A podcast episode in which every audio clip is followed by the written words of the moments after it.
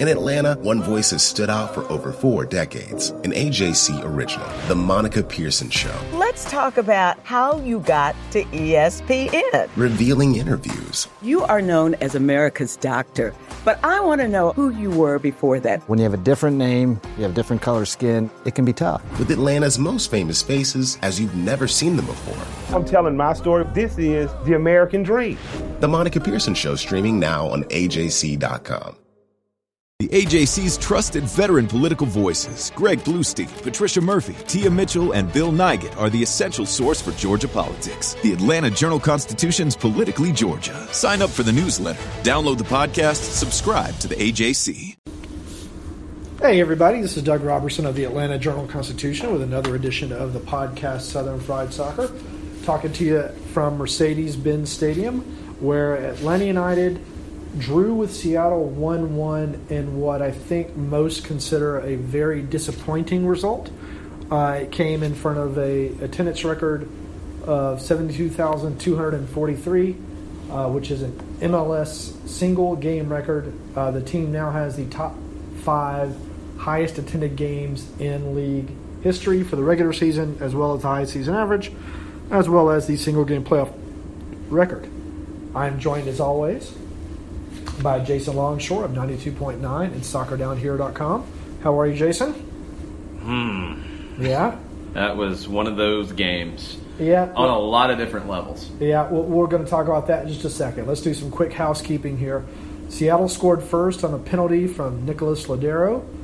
Atlanta United answered on a goal from Josef Martinez off a header, his league leading 19th goal this season. Uh, Julian Gressel with his eighth assist on that goal. So let's get right into how the goals were scored because I think that's going to dominate a lot of the conversation. Um, Lodeiro's came on a penalty. It came on a handball against Franco Escobar. It was a cross shot, cross slash shot into the penalty box. Escobar jumped, turned his back, had his arm to the side, ball hit his face, hit his hand, went out for a corner. Seattle basically refused to take the corner kick. They just kind of stood there because they were waiting on Toledo to talk to VAR to see if he was going to do a review. I've covered a lot of MLS, and I've never seen a team basically just refuse to take a corner kick, which is what Seattle did. Toledo went, looked at the review, ruled it a handball, ruled it a penalty. Lodeiro took the penalty, Guzan got a hand on it, but it rolled in.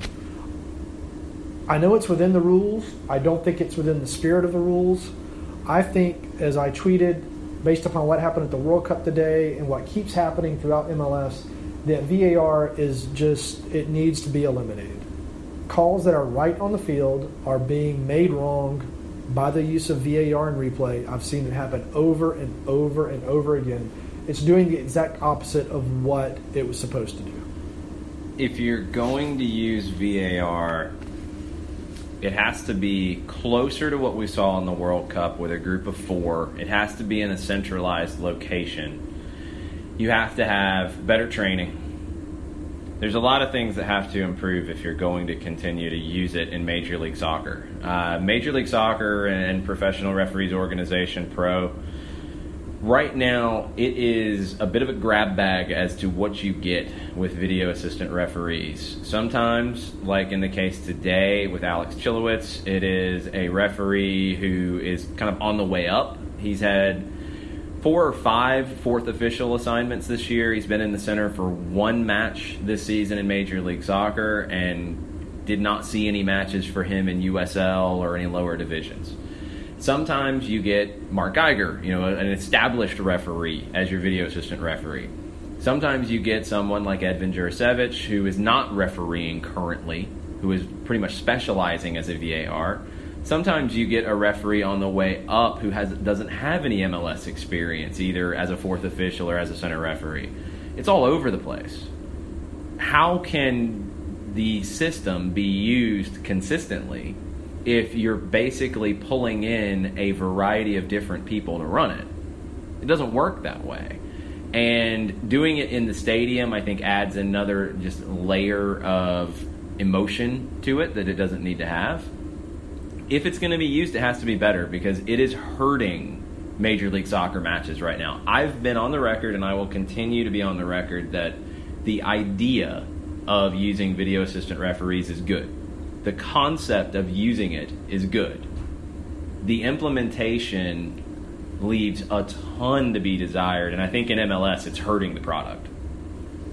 Yeah, it was just. Uh, I mean, the whole point is to wrong or to right wrongs. The call against Escobar that Toledo did not make was the right call. It, it, it It's a judgment call. It's Yeah. a judgment call, but it wasn't a deliberate act to to put his hand on the ball. It wasn't hand to ball. It was ball to hand. It was just like the World Cup one. A few people on Twitter were just going bananas when I said that was a bad call I agreed with you. today. Just a totally bad call. There's no way that Perisic could have seen that ball, number one. Number two, even if he could seen it, there's no way he could have gotten his hand to it after it ricocheted off the French player. It was just a bad call. And deliberate acts are a part of calling a handball. It says it, I don't know how many times in the rules of the game. Those who don't think it is, because I got several tweets, need to go and read the rules.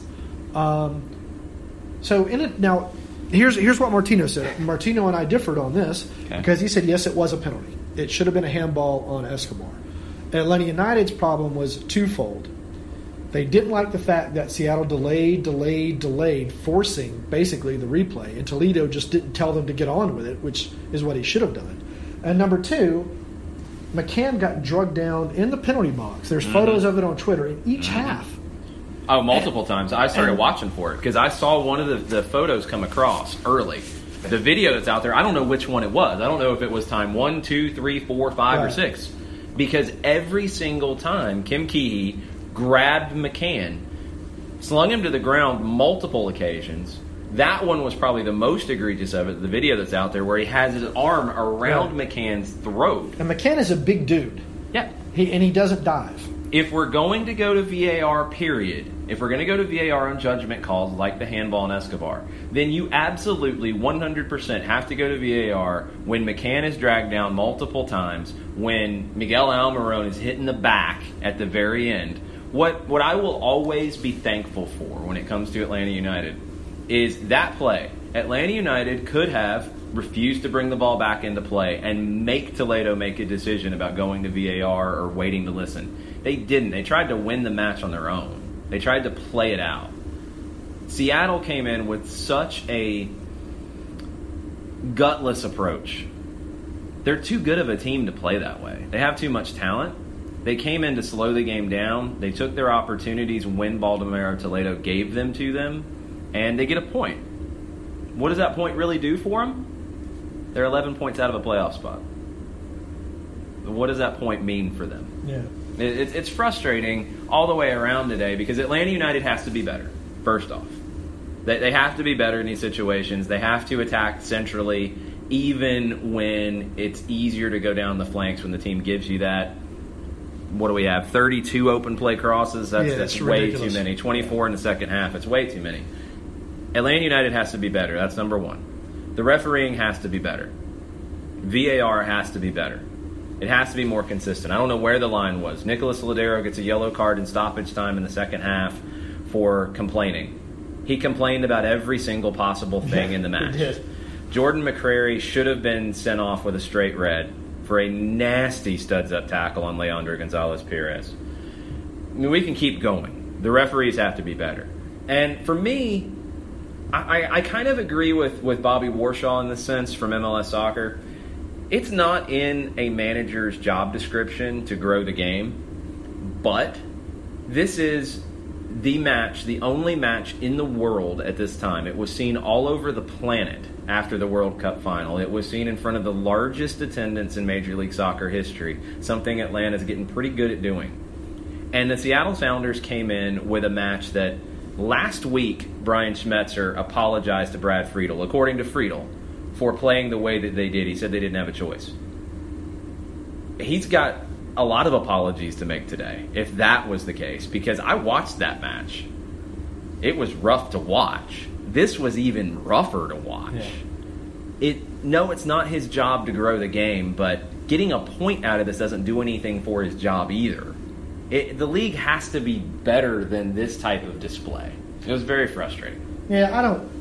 I don't blame Schmetzer for any of that. He's got to play with the cards that he has. And when this game got scheduled, no one knew that uh, Seattle's offense was going to go the way of Bigfoot. Well, there, Uh, part, one reason their offense goes the way of Bigfoot is let's let's compare Portland and Seattle.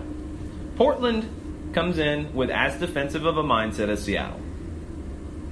However, Portland has a plan to counter, and Portland has a plan to try to attack. Seattle has Nicholas Lodeiro, who barely missed out on Uruguay's World Cup squad, has been to the last two. Will Bruin, who's one of the more underrated forwards in this league, in my opinion. Uh, Victor Rodriguez came up at Barcelona, a player they spent a lot of money on. Harry Shipp, a young, talented player. You will have Raul Ruidiaz. You will have more to work with, but you had that today. There was no interest in playing the game. None. You can't win that way. You cannot lose. You can't win that way.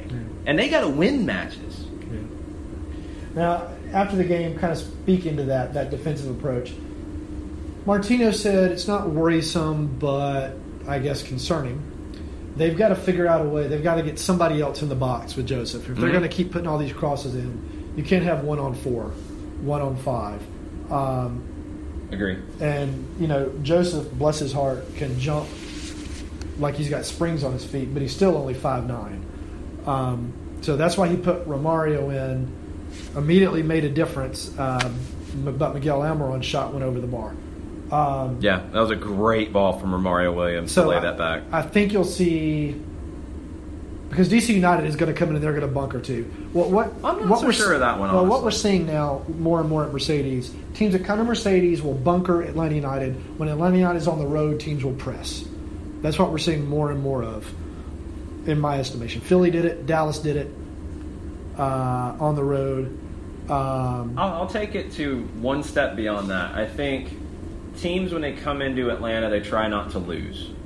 They don't necessarily try to win. They go about it different ways. You'll see some that bunker, like Montreal was kind of like this, where they did get an early goal against the run of play, but they had real no interest in playing in the other half.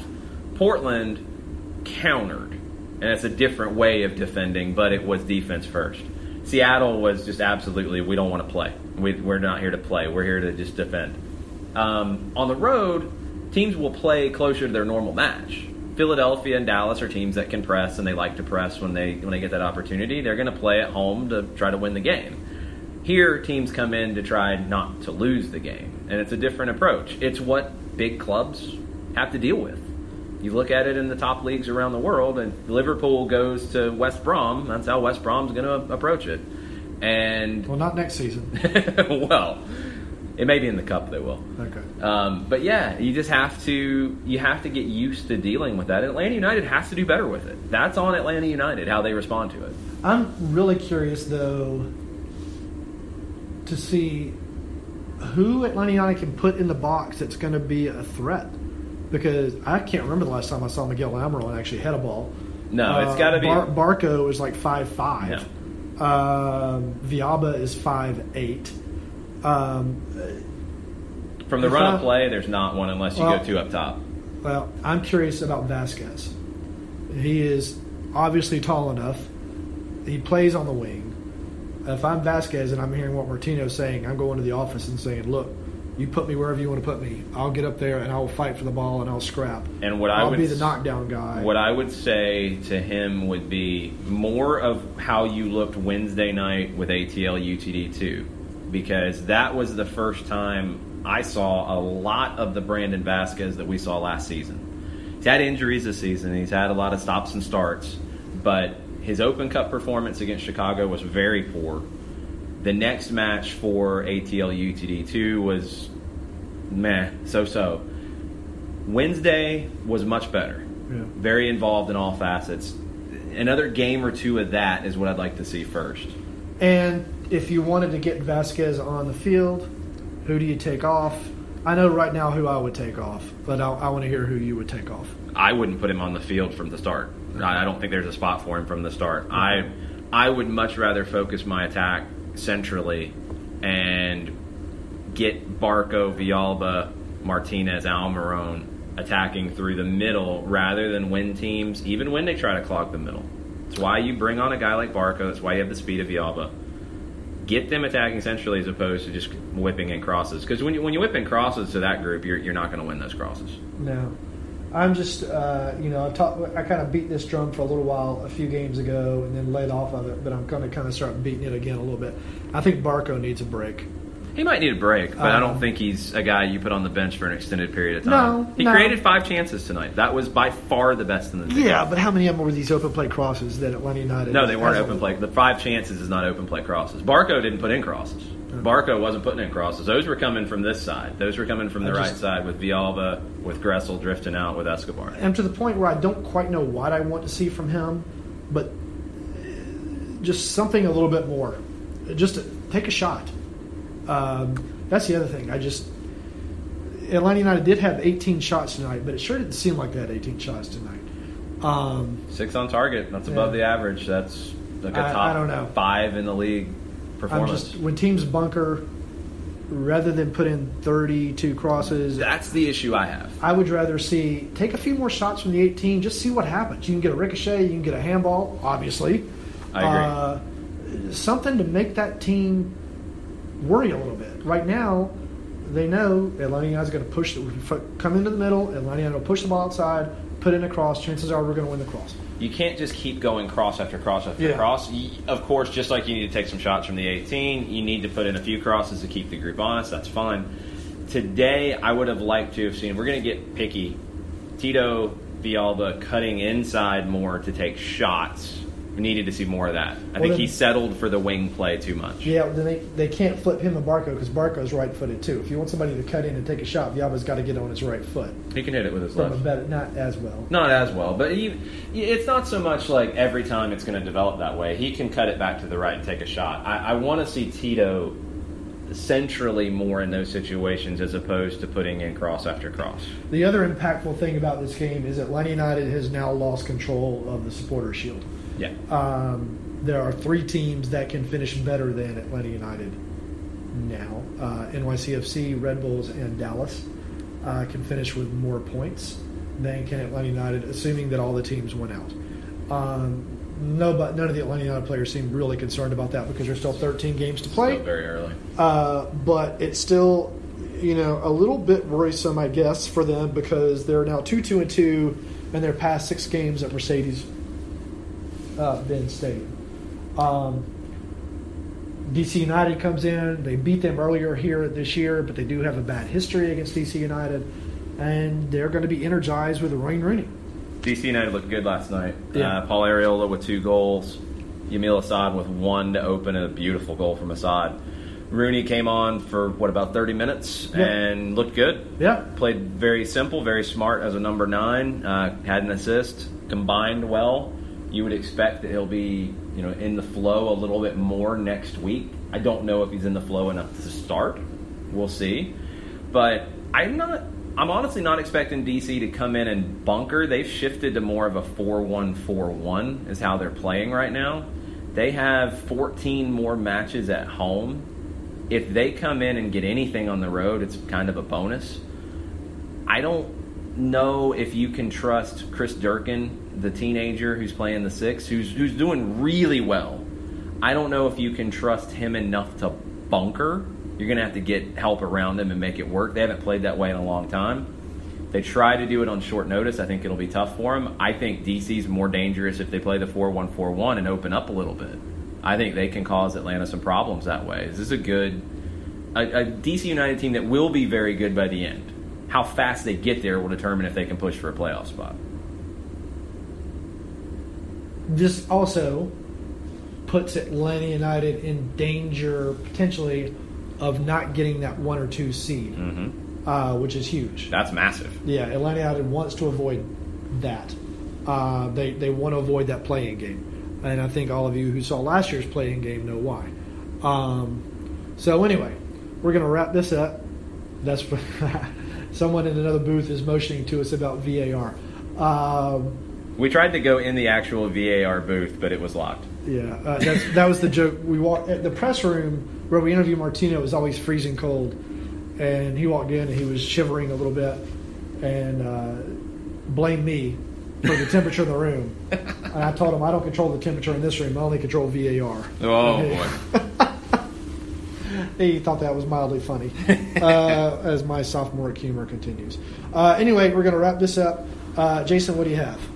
Uh, overreaction Monday tomorrow. That'll be a fun one. Uh, 9 a.m. to 11 on Soccer Down Here. It's blogtalkradio.com slash soccer down here, and the podcast goes out almost immediately afterwards. Uh, lots of new stuff at 92.9 The Game as well. We'll have our weekend MLS podcast. It'll go out late tomorrow night. That's me and Jimmy Vance. Uh, myself, Jarrett Smith, will have a preview of the DC United match, probably Thursday night, Friday morning. That'll go out. And a week of soccer down here. It's going to be a busy week. All right, and I've uh, updated the game story with quotes. I'll obviously post this. And either later tonight or first thing in the morning, I'll have my player ratings from this game. And then I'll probably have another follow on VAR and something on the Supporter Shield uh, and the, the impact that Atlanta United had in dropping points as NYCFC and Red Bulls and Dallas won again this weekend. Uh, but it looks like the race for the East is going to be seven teams now, maybe eight um, for the six spots.